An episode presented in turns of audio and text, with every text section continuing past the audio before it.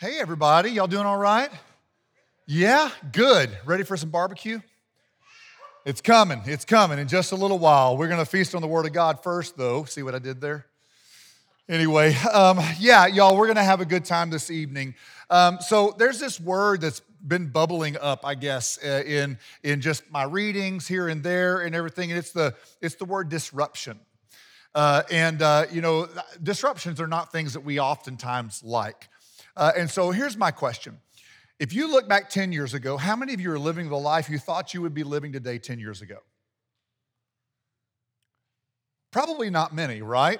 Because who knows what holds, what, what, what the future holds for us? Who knows what 10 years is going to be like from now? And oftentimes, whatever our dreams are, they're tainted by our humanity, right? Oftentimes, when we dream about what's going to happen next and we, we dream about the future, we, we don't take into account that there are likely going to be disruptions along the way in our lives that we're not going to like.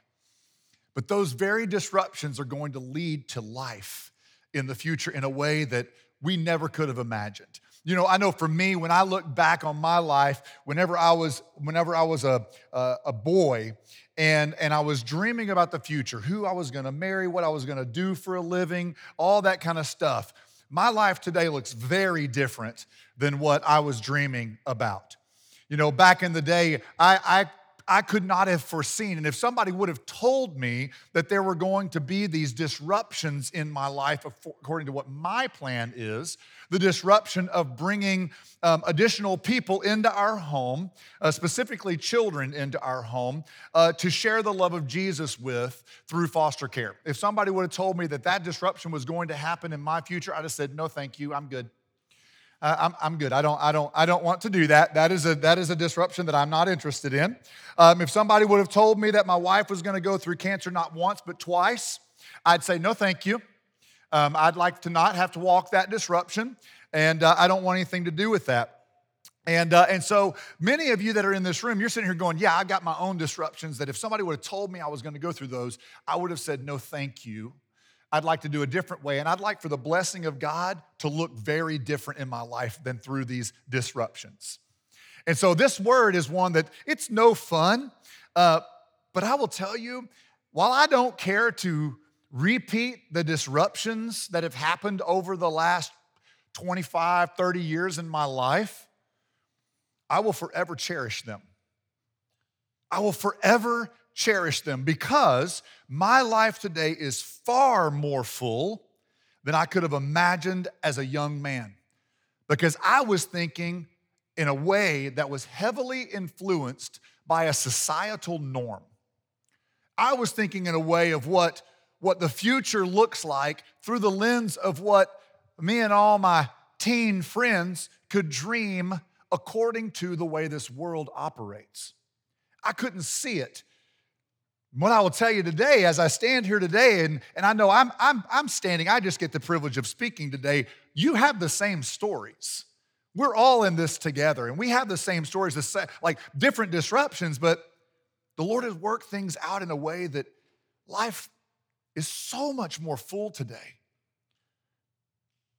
And the only way that outlook is possible is by the power of God through the gospel of Jesus. Otherwise, we get defined by the disruptions. So many people are defined by cancer. So many. Their lives are defined by cancer. They're either a cancer survivor, you know, or they're afraid cancer is going to come back. And that's just what they're defined by. So many people are defined by being, you know, a foster parent. You know, they're, they're defined by they're defined by uh, divorce, or they're defined by adultery, or they're defined by all these things, and that's what they hang on to as their identity. Disruptions were never meant to be our identity. Never meant to be our identity. The power of God through the gospel of Jesus helps us see disruptions through the lens that God sees them through. And this is the beauty of Paul. Paul lived a life of so many disruptions, and we've been journeying with him over the last four weeks. We've gone through three missionary journeys and a little intro. Uh, and so we've, we've really enjoyed the time. I hope that you've enjoyed journeying with Paul and the things that we've learned from him. You know, we've learned to expect the unexpected, haven't we? Because it's never too late for the gospel to change a person's life a very unexpected audience or a very unexpected person, it's never too late. So let's expect the unexpected in God changing a person's heart to God's good. We learn that we can help others know about God through their already existing worldview if we take time to understand it.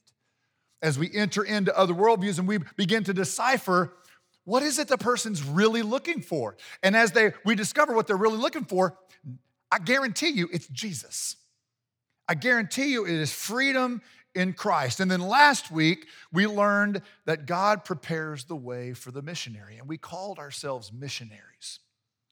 And we looked at one another across the room and we understood that we are a missionary for the gospel of Jesus here on this earth. And we can trust that every opportunity that we get to share the good news of Jesus God has already been at work preparing the way for that conversation. Whether we're watering or whether we're uh, sowing seeds, whatever we're doing, God is already ahead of us in those conversations. And we can trust that. And it makes the conversation less intimidating, doesn't it? Because God has already prepared that way. And so tonight we're finishing up this journey, this summer's journey with Paul with this truth the gospel message is countercultural. And so we're kind of hitting hard with the last one here. Um, it, this is not a fluffy uh, message by any means, you know, because we, we have to understand that when Jesus showed up on this earth, he turned the world upside down. And that is still happening every single day. It's not that that just happened in the first century and, and now we're just living in that. No, we are still presenting the gospel of Jesus in the world in which we live and it is very countercultural.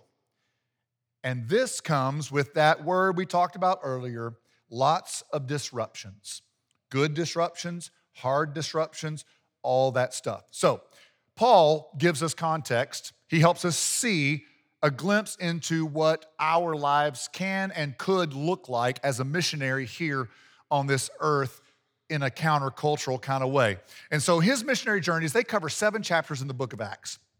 And so, across reading these, obviously, these are several years worth of journeys uh, that are here, but we're, we're um, throughout the chapters, there's some overlapping themes that begin to bubble to the top. And so, the first thing is this social disruption. By the gospel being countercultural, there are things that happen whenever we say yes to Jesus and when we usher the Prince of Peace into a social order, there is social or there is social disruption. Some people don't like that. the enemy really doesn't like that. Some people are desperately clamoring for it. Social disruption. The second thing, signs and wonders. Man, the things that happen in Paul's life, we see parallel Jesus himself in some of the healings that took place and in some of the change of people's lives there is this signs and wonders that's like, whoa, that is far beyond Paul's capability. It's clear that the Spirit is at work in and through him. The next theme is persecution. This would be where the enemy is going to fight really, really hard. And the, we've said it a million times. If we haven't said it once, we've said it a million times. It's the more and more we say yes, the larger the target gets on our back. And the enemy is ready to fight. And if you don't find yourself under attack, you're not a threat. So we see disruptions as a good thing. We count them as pure joy when we face these trials. Because persecution is a part of the missionary journey. And then finally, we see either rejection or we see acceptance of the gospel message. So there's this theme social disruption, signs and wonders, persecution, and rejection or acceptance of the gospel message across Paul's journey. And thank goodness for Paul. Thank goodness for, for God creating and God working through Paul in the way that he did because we exist here today largely in part to Paul spreading the gospel over the entire known world. So here we are. Acts chapter 13 is where Paul's first missionary journey begins. Paul and Barnabas, they quickly established a pattern. So we're going to kind of work through some of these patterns, then we're going to kind of bring it all to, to, a, to a conclusion here. But here's how the pattern went. First, they would go to the synagogue to speak to the, the Jewish leadership, to the Jewish community, uh, because Paul was, in fact, Jewish. And so he would go to his people. So Paul and Barnabas, they would go through and they would tell the Jews that Jesus or the Christ or the Messiah had come to Israel. So they had the good news. This Messiah that we've been looking for has come. And so he would go first to the synagogue, and most oftentimes it was unsuccessful. Upon that unsuccess, he then would go to another group of people known as the Gentiles. Oftentimes, the gospel message to the Gentiles was received really, really positively. And so some would look at this as success. Now, by Acts chapter 17, we read that there's now a pattern that's been established. So, verse 2 says, As was his custom.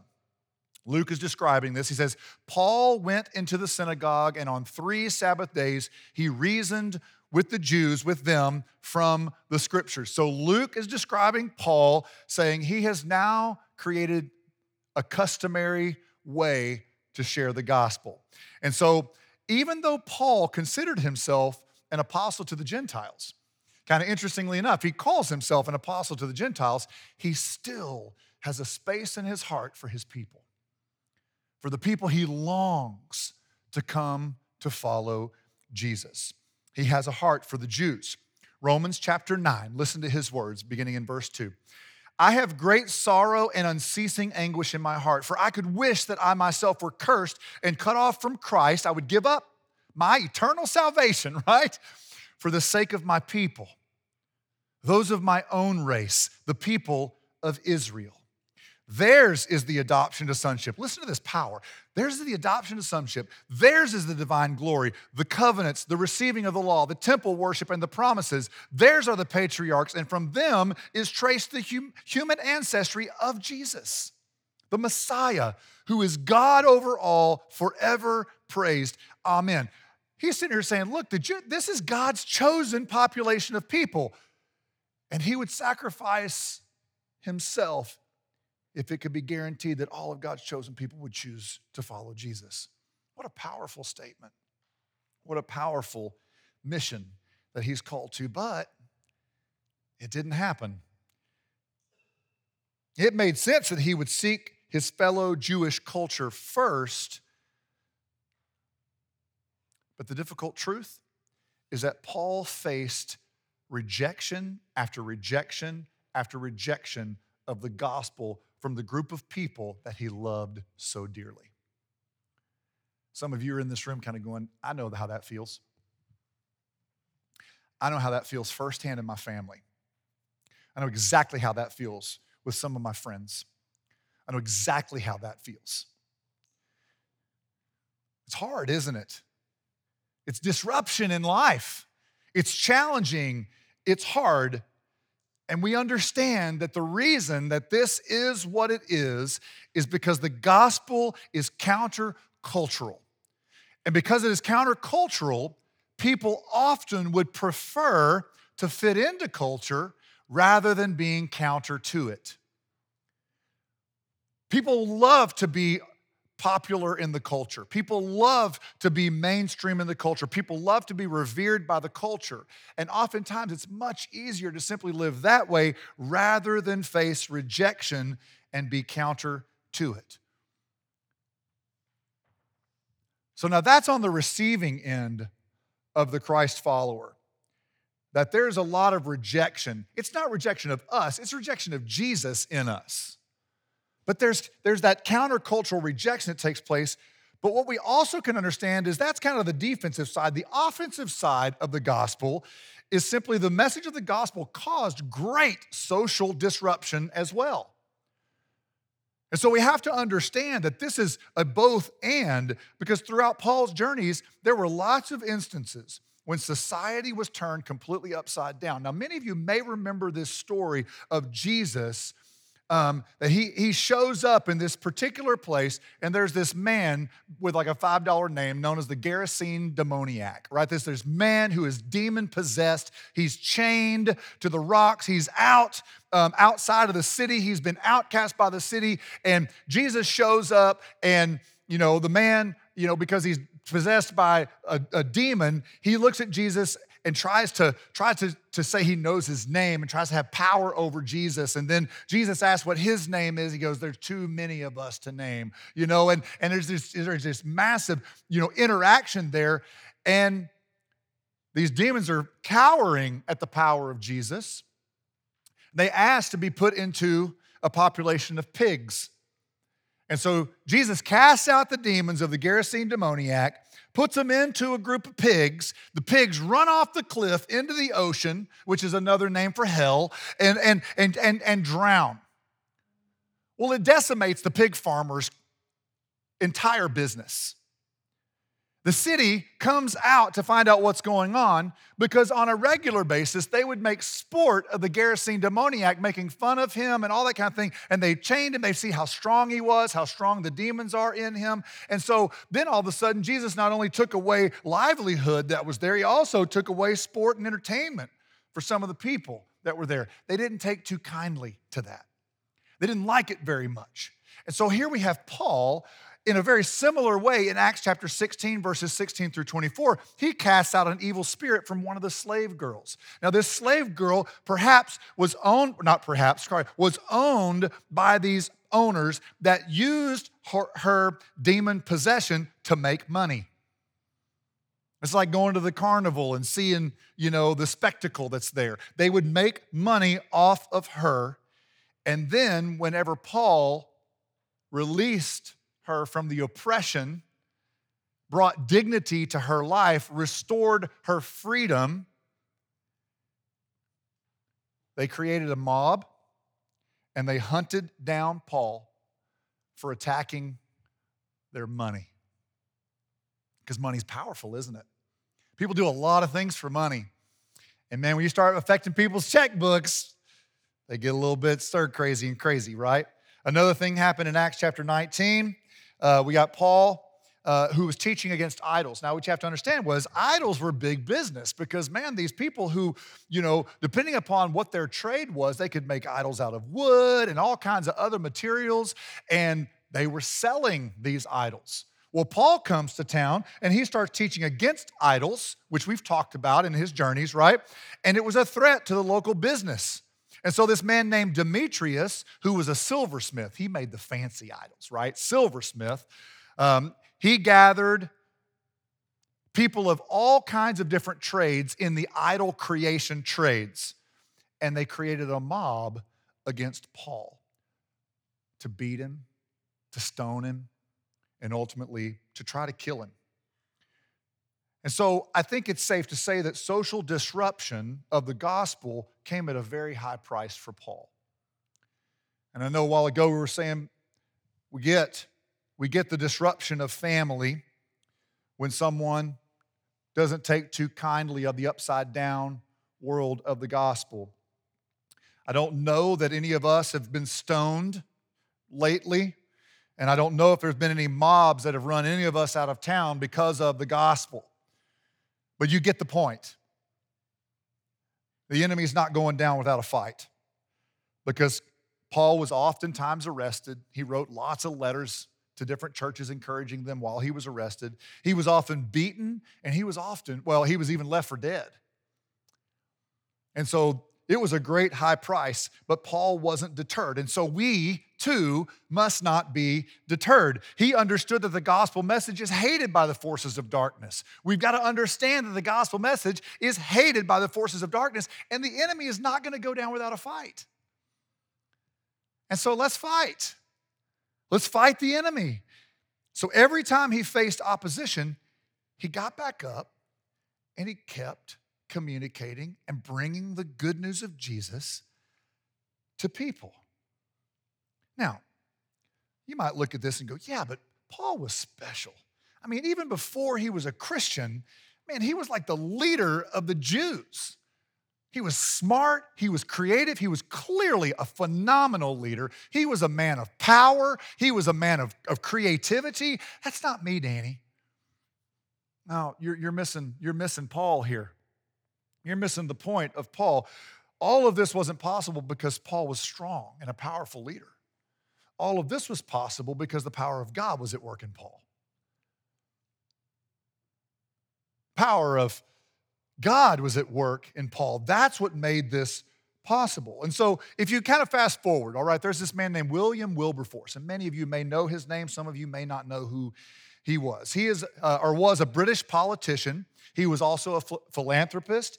Um, and uh, when he applied the principles of the gospel, and as there was disruption in his life, there was now disruption through his life in society, and he knew that the institution of slavery in the British Empire had to end. It had to be abolished.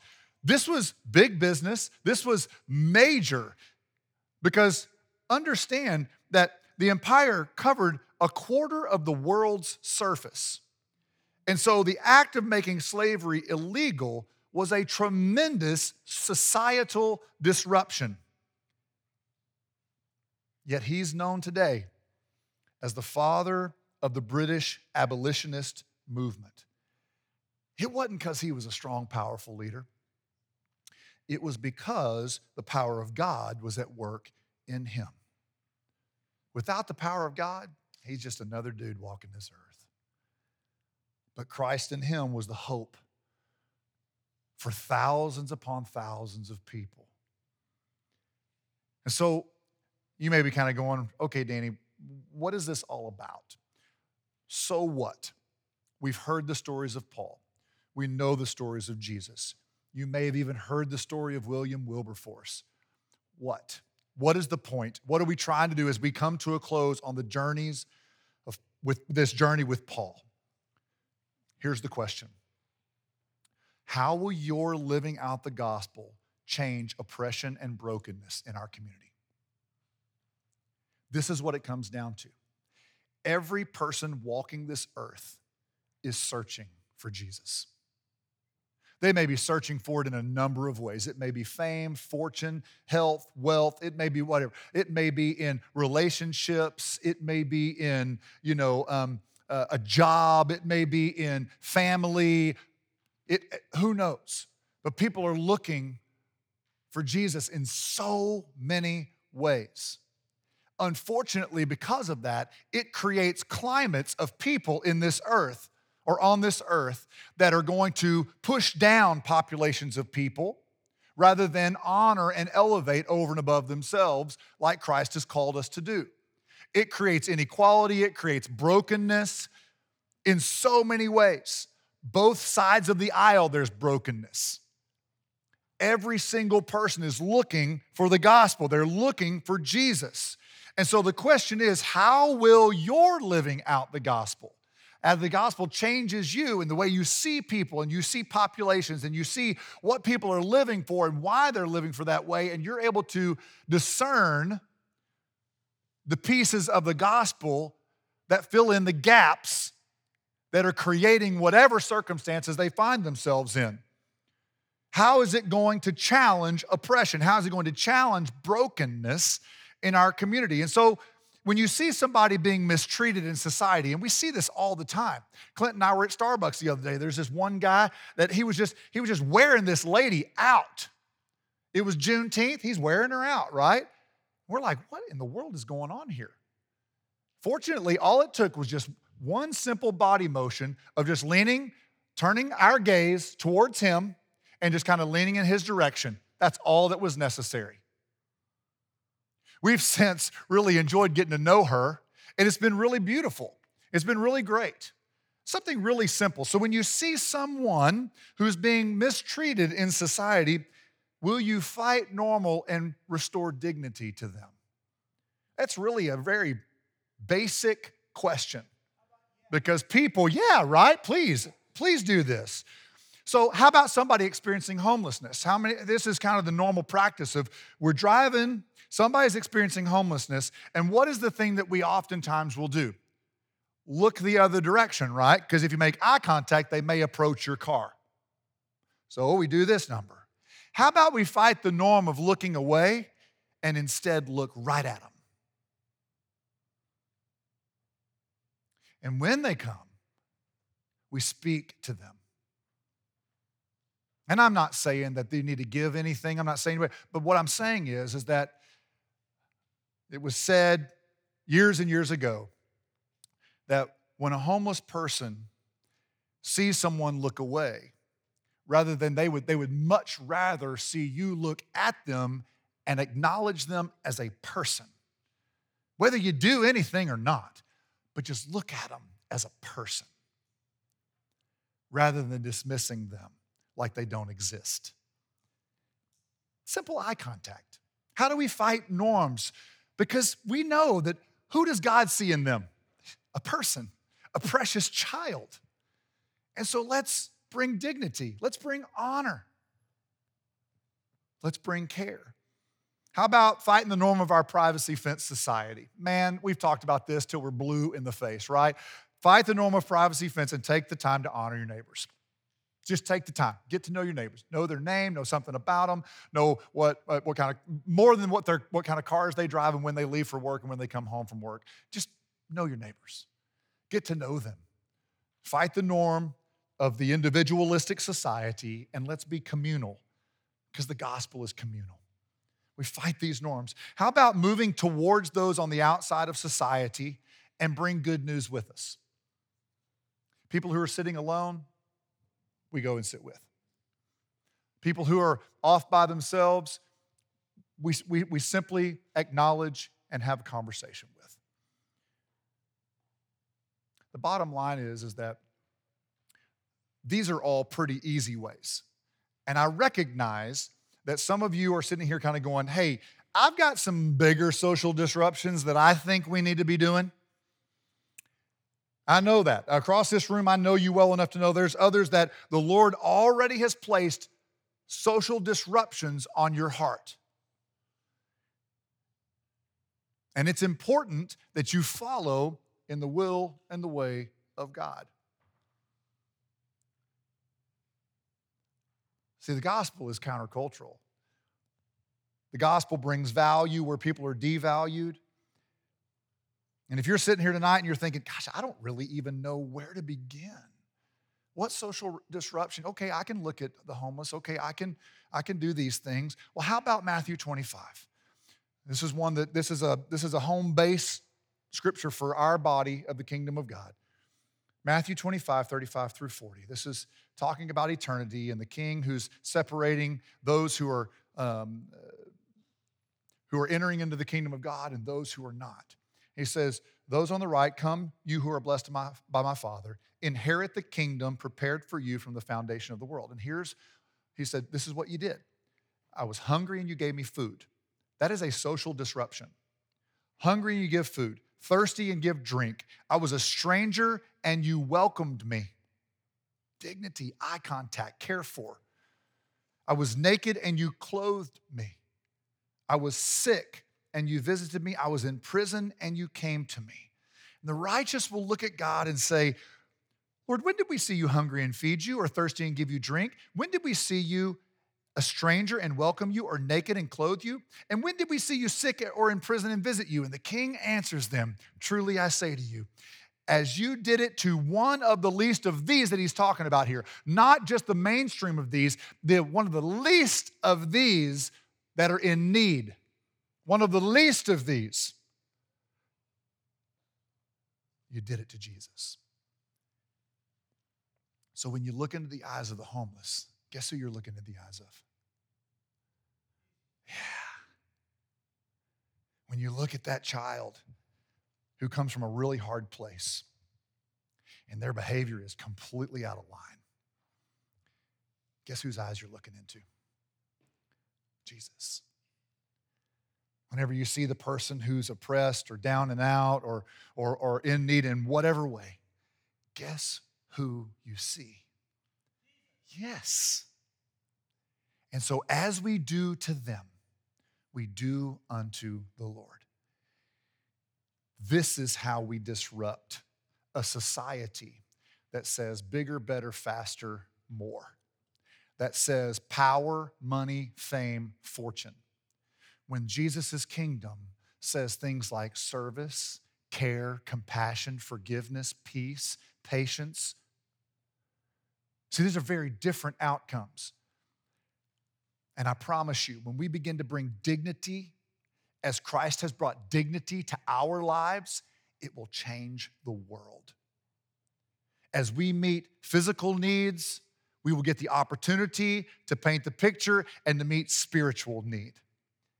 As we care in a way that Christ has cared and showed us how to care through Paul, it will change the world. But what we must understand disruptions come at a price, and the enemy doesn't like it. The enemy loves to make people feel shame and feel disgrace. The enemy loves that and does not like it when we bring dignity to this. So the enemy is not going to go down without a fight, but may the world see that these disruptions are not because you're powerful, they're not because you're a good leader. These disruptions are because the power of God is at work in you. And when the power of God is at work in you, you have nothing to fear. You have nothing to fear of what might be, what fiery dart might be shot at you. Nothing to fear.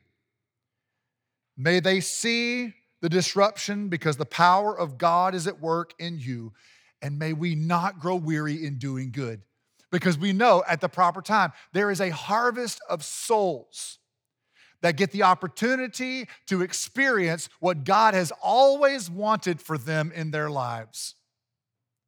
Because we have lived this life and God has been telling his story through us. And we've gotten to sow seeds and we've gotten to, to water, and God is the one that is making them grow. He's already at work in front of us. Let's expect the unexpected. Let's enter into people and in their circumstances and in their worldview, and let's see what they're really looking for. And then let's enter and usher in the Prince of Peace. What we're saying is, let's, let's follow Paul's example and let's make Christ known to the whole world, the entire world. Us, Legacy Church, God longs to. When you're here, when you're overseas, through our international works that we get to partner with. Let's make Christ known to all the world. This is the call that we've all received. Let's do it.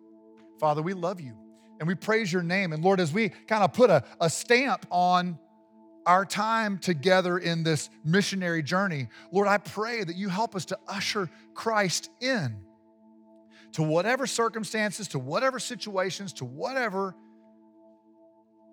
you long for us to do. Lord, I pray that while we look and it's easy for us to see disruptions in our life and to see that it's a lot easier to go a different way. It's a lot easier to just do our own thing. But Lord, may we, in a moment of courage, in a moment of um, compassion, in a moment of forgiveness, in a moment of, of, of supernatural grace and mercy. May we stay the course, Lord.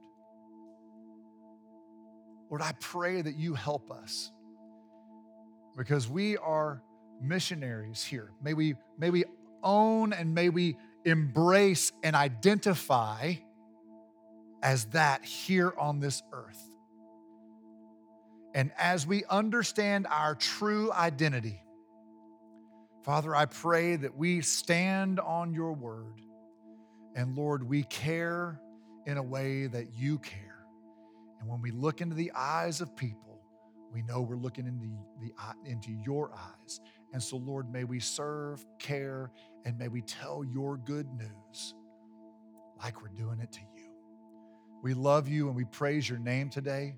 And we pray this through the name of Jesus. Amen.